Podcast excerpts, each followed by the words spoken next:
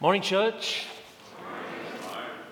We, uh, as has been said, we're in the Advent season, and uh, last week Peter preached on peace, the pathway to peace, and today we're looking at joy. Can we take a moment to appreciate the cruel irony of asking an Englishman to speak about joy the day after England got knocked out of the World Cup by France. so, let me see if I can find some comfort in Scripture. We, we have two scriptures today, two short scriptures. I'll read those. The first one is in Psalm 137, uh, verses 1 to 6. By the rivers of Babylon, we sat and wept. yes, I've been weeping for the last day. By the rivers of Babylon, we sat and wept when we remembered Zion. There, on the poplars, we hung our harps. For there, our captors asked us for songs. Our tormentors demanded songs of joy. They said, Sing us one of the songs of Zion. How can we sing the songs of the Lord while in a foreign land? If I forget you, O Jerusalem, may my right hand forget its skill. May my tongue cling to the roof of my mouth. If I do not remember you, if I do not consider Jerusalem my highest joy. And then I want to read a few verses from Luke chapter 1. Luke 1, verses 39 to 45.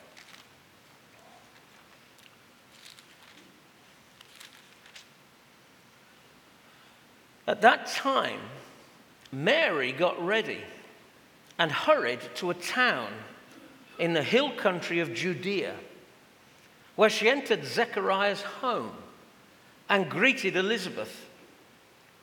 When Elizabeth heard Mary's greeting, the baby leapt in her womb, and Elizabeth was filled with the Holy Spirit. In a loud voice, she exclaimed, Blessed are you among women, and blessed is the child you will bear. But why am I so favored that the mother of my Lord should come to me? As soon as the sound of your greeting reached my ears, the baby in my womb leapt for joy. Blessed is she who has believed that what the Lord has said to her will be accomplished. Shall we pray?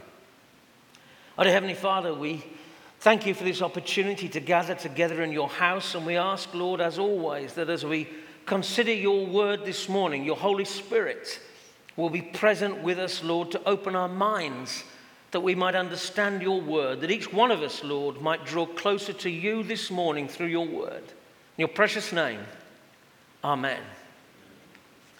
So, Psalm 137 is a well known passage. And I can boldly say that most English people of my age know most of Psalm 137 off by heart and could recite it without cons- consulting the Bible. Now, why is that, you might ask? Well, obviously, English people are more spiritually and theologically aware. Now, that's not the answer at all. The answer is something called Boney M. Now, I mentioned this in the men's Bible study, the Wednesday morning Bible study, about a year ago when this passage came up. And I said, of course, we all know this, we all know these words because of Boney M. And I just had blank faces looking at me, nobody knowing what I was talking about. Well, Boney M were a pop group. Well, we called them pop groups back in the day. I don't know what you call them now, a band, I guess. But uh, they were a strange group. They were a, a German Caribbean mix of, or fusion between Euro disco, reggae, and a bit of jazz funk. And they were, for a while, very, very big. And one of their biggest hits was called Rivers of Babylon. And, uh, and really, a lot of their lyrics were lifted directly from, from the Bible. It, it said, By the rivers of Babylon, I'm not going to sing. I'd like to sing it, but I'm not going to sing it because that's just would be terrible. I, I, I, Peter doesn't know this, but I really wrestled this week with whether or not I should play a little extract of it, you know, so you could all hear it. But then it occurred to me I've never seen a preacher physically dragged off the stage before.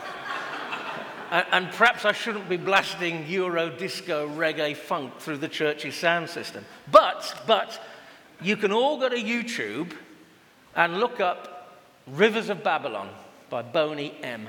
Boney and then the letter M. Not now, after the service.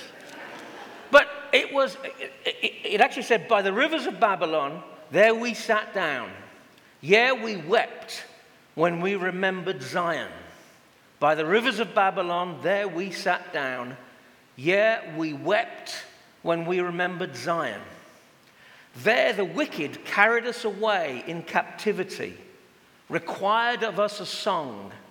How shall we sing the Lord's song in a strange land?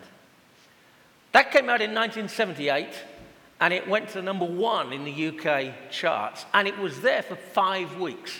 And it's a very upbeat, catchy song. If you do watch it later on YouTube, you'll want to tap your feet. Back in 1978, when it was number one, I was a dashing young chap around town. And I do confess, I might have thrown down a few shapes to Rivers of Babylon in 1978. which I'm not going to try and repeat today. You'll, you'll all be very pleased to, to know. But really, when I think back, about, think back, it was remarkable that literally, word for word, a piece of scripture became a giant hit in the UK. And it stayed at number one in the charts for five weeks. And so, because of that, many, many people in England understand or, or remember, the, remember the words and the text that, that we're looking at today. Now, what you might say is, well, what does Psalm 137 have to do with the theme we're talking about today? What does it have to do with joy? Because the verses that we've read are very sad verses. The context in which or about which they were written was the Israelites had once again been sinning, they'd been, they'd been acting in ways that angered God and upset God, and so they were going to be punished. And they were going to be punished by the Babylonians conquering Israel and taking them off into captivity. And clearly, this was not something they wanted to do. And Psalm 137, either written later by Jeremiah or written by somebody at the time, Psalm 137 captures incredibly poignantly the, the misery and the despair. It says, By the rivers of Babylon where we sat down, because they were physically and forcibly removed from Jerusalem and they were taken into Babylon in capti- uh, into captivity. They were taken as prisoners and they had to live in a strange land.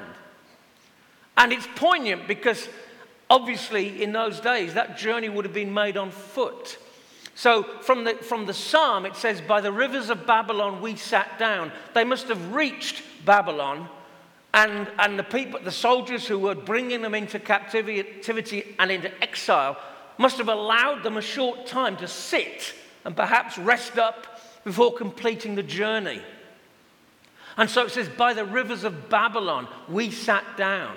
None of them wanted to be in Babylon, but they were now in Babylon. And they sat down and they sat down and they wept. They wept because they were in captivity. They wept because they were, they'd been ripped from their country. They wept because they were being taken into a strange land. And then it says in 137 Our captors asked us for songs. Our tormentors demanded songs of joy. They said, Sing us one of the songs of Zion. So now the soldiers who were in charge of them, who were taking them into Babylon, have started to mock them. They're saying, Sing us a song. Sing us one of your famous praise songs about Zion that we've heard so much about. And then it goes on and it says, They said, Sing us one of the songs of Zion. How can we sing the songs of the Lord in a foreign land? And so there's a terrible despair there. Their lives are not turning out as they would have wanted them to turn out. They're in a place they don't want to be in. The circumstances they are in are horrible. They remember what it used to be like in Jerusalem. It says there, May my tongue cling to the roof of my mouth if I do not remember you, if I do not consider Jerusalem my highest joy. So they've been ripped from what they love. They've been taken somewhere they don't want to go. They're in a situation they don't want to be in. And they're being mocked by their captors. Again, you might say, you're supposed to be talking about joy. But you see, the interesting thing is that sometimes we don't fully appreciate the value of something we have until we've lost it. At this point, we can pivot from Boney M in 1978 to Joni Mitchell in 1970 Canadian singer songwriter. She had a huge hit with a song called Big Yellow Taxi. I say a huge hit, once again, number one in England, number 67 it got to in the US, but then it was re released in 74 and went to number 24. Those more up to date, I think it's also been covered by the Counting Crows. Big, big hit. And there's a famous line in that song that goes, don't it always seem to go that you don't know what you've got till it's gone? They paved paradise and put up a parking lot. How good's this? I mean, we have Bible and brews. I'm thinking of starting something called Bible and tunes, where we can walk through the Bible and then, you know, ping songs that we remember from our youth. But that, that song and that line became famous because it speaks to the same truth that sometimes we don't. We don't appreciate the value of something until it's gone. For 10 years, I, I flew an enormous amount when I was working. I, I flew all over the US and, and I was getting on planes all the time, in departure lounges, planes being delayed, and, and I really did not enjoy it. And now I don't have to do it, which is fabulous. But, but, I now realize that when I was flying everywhere, I was doing so much flying that I was, I was an executive platinum member with American Airlines, which basically means you get treated like you're the Pope when you get on a plane. Priority boarding, don't have to pay for your bags, free food and free drink. Now, I, don't, I only fly if I go back to England and, you know, Simon who? Get nothing. And, and I do think back sometimes and I think, wow, you know, that was, I had it really good then when I used to fly. And, and that's what's happening here. It's, it's, it's the absence of joy that's made them realize how valuable that joy was. They're remembering what it was like in Jerusalem. They're now in despair. They're saying, We can't sing a song. We can't sing a song because we can't bring ourselves to sing a song when we're in a foreign land. And it's amazing because Peter practically, Peter T practically preached my sermon when, when he started the, the worship band. Because it's, what he said is what I want to say. They, they were in a place where there was no joy, but they remembered the joy that they had had. And the place they were in was a dark place. And it made them sad. And it made them cry. And it made them, it made them despair.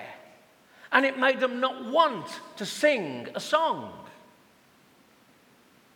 Now, it might be there's someone here this morning who is in a similar situation, who is in a circumstance or a situation or they're facing something which is, which is robbing them of joy. You might be in a place that is a dark place where you are in despair. You feel you have no hope. You feel you have no joy. And if, if, there is anybody here this morning who feels like that, then God has brought you in here this morning to hear this. Because these people were in a dark place, a place of despair. And because they were in that place, they kind of stopped wanting to live. They stopped wanting to sing. They were just going to exist. And that sometimes is how we can feel if we get into a difficult time. The last thing sometimes we feel like doing is coming to church and singing happy songs. And strangely, the Christmas season is a time when a lot of people do feel sometimes, you know, there's the stress of all of the things around Christmas. Sometimes people can feel a lack of joy, an absence of joy. But how do we get then from Psalm 137 to the passage in Luke chapter 2? Well, we get there by taking a very brief, because of that great big clock, um, we take a very brief detour into Jeremiah. Because in Jeremiah, this is what God said to those exiles. In other words, those people that we've just talked about who are sitting by the river of Babylon and are weeping, this was God's message to them. This is Jeremiah 29 4. This is what the Lord Almighty, the God of Israel, says to all those I carried into exile from Jerusalem to Babylon. Build houses, settle down, plant gardens, and eat what they produce. Marry and have sons and daughters. Find wives for your sons. Give your daughters in marriage so that they too may have sons and daughters. Increase in number there, do not decrease. Also, seek the peace and prosperity of the city to which I have carried you into exile. Pray to the Lord for it, because if it prospers, you too will prosper. Yes, this is what the Lord Almighty, the God of Israel, says. Do not let the prophets and diviners among you deceive you. Do not listen to the dreams you encourage them to have they are prophesying lies to you in my name. I have not sent them, declares the Lord. This is what the Lord says. When 70 years are completed for Babylon, I will come to you and fulfill my gracious promise to bring you back to this place. For I know. Anybody who's having a tough time today, I know the plans I have for you, declares the Lord plans to prosper you and not to harm you, plans to give you hope and a future. Then you will call upon me and come and pray to me, and I will listen to you. You will seek me and find me when you seek me with all your heart. God was saying, This has to happen. This exile, this captivity has to happen because of the sins that the nation has committed. And Jeremiah was attacked and criticized because he was saying, God is saying to you, go with what's happening. Don't fight against it. Other prophets were saying, we need to fight. We need to fight against Babylon. God was saying, no, go into exile. But when you get into exile, I don't want you to stop living. I want you to live. I want you to plant eat food, uh, plant in your gardens, eat that food, give your sons and daughters in, in marriage. In other words, I want your life to continue. I know you're, you're in a place right now that you don't want to be in. You've got challenges and problems and things that keep you up at night that you don't want to have to deal with because they're not nice. But, he said, this is going to be for a period. I'm going to bring you out of this. Hebrews 10:35 says, Do not throw away your confidence because it will be richly rewarded. Why would the writer, if it was Paul, say, do not throw away your confidence? Because people were going to throw away their confidence. Because the circumstances they'd found themselves in made them lose their confidence. And the message to anybody going through a tough time this morning is do not throw away your confidence. Don't stop living. Don't give up. Don't flatline, if you like.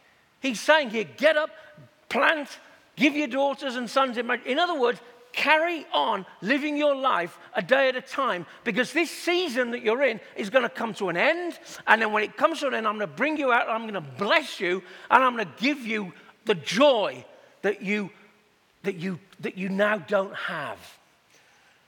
And we could spend more time. Ezra chapter 6 and verse 16 recounts the end of that story. It recounts the time when the captives did go into exile and they did prosper in exile. So much so that 70 years later, when they came back to Jerusalem, they had the money and the resources to rebuild the temple and rebuild the city.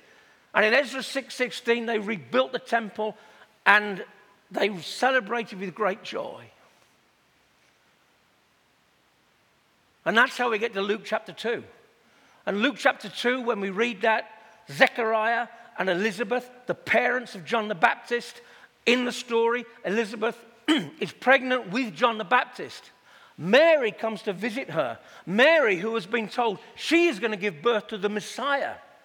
And we get this incredible scene in Luke chapter 2, the passage that we read, where just as Mary came in, the, the, the infant John the Baptist in her womb leapt for joy. Now, that's something that is impossible to explain in any kind of scientific or practical way. How could the, the presence of Mary cause the baby, John the Baptist, in his mother's womb to leap for joy? And the answer is because of the transformative joy that comes with Christ. That's the message for all of us today in this Advent season. It's a transformative joy. You know, we read when the shepherds were, were watching their flocks by night, and the angel came and he said, I'm bringing you glad tidings of great joy. And the message of Christmas and the message of Christianity is joy, transformative joy, a joy that transforms human circumstances. The exiles who wept, they, they, that came to an end. They prospered in exile. God basically said, I have my hand on you while you go through this difficult season. So trust me. Trust me. Hang on. Because there is transformative joy available to you through Christ. We just sometimes have to hang on. They had to go through captivity. They were blessed while they were in exile. The Jews waited a long, long time for the Messiah. But Jesus came. And we need to understand God's timing. That sometimes we have to go through a season where perhaps there's an absence of joy. But in those times, that's when we have to remember that verse from Hebrews, Hebrews 10:35. Do not throw away your confidence, for it will be richly rewarded. So that's the lesson for us this morning. We should be grateful. We should be so grateful to God for the transformative joy that Christ bought for us when he died on the cross and rose again.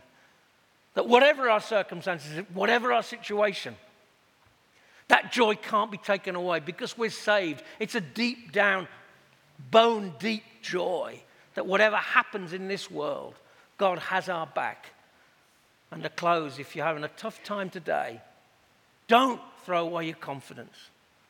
Keep moving forward. Keep putting one foot in front of the other. Give it to God and trust that He will bring you out of the season you're in and you will experience the joy that you might feel as lost. Shall we pray? Our dear Heavenly Father, we thank you so much for your word. We thank you, Lord, that the Christmas message, Lord, is about joy. It's about the joy that we experience because we're saved. We can rest in you. But Lord, we also know from this passage and from other passages in the Bible that at times, Lord, we have to go through difficult times. And for anybody experiencing that today, I just pray, Lord, you draw close to them. You give them a tiny sense, Lord, of how much you love and care for them.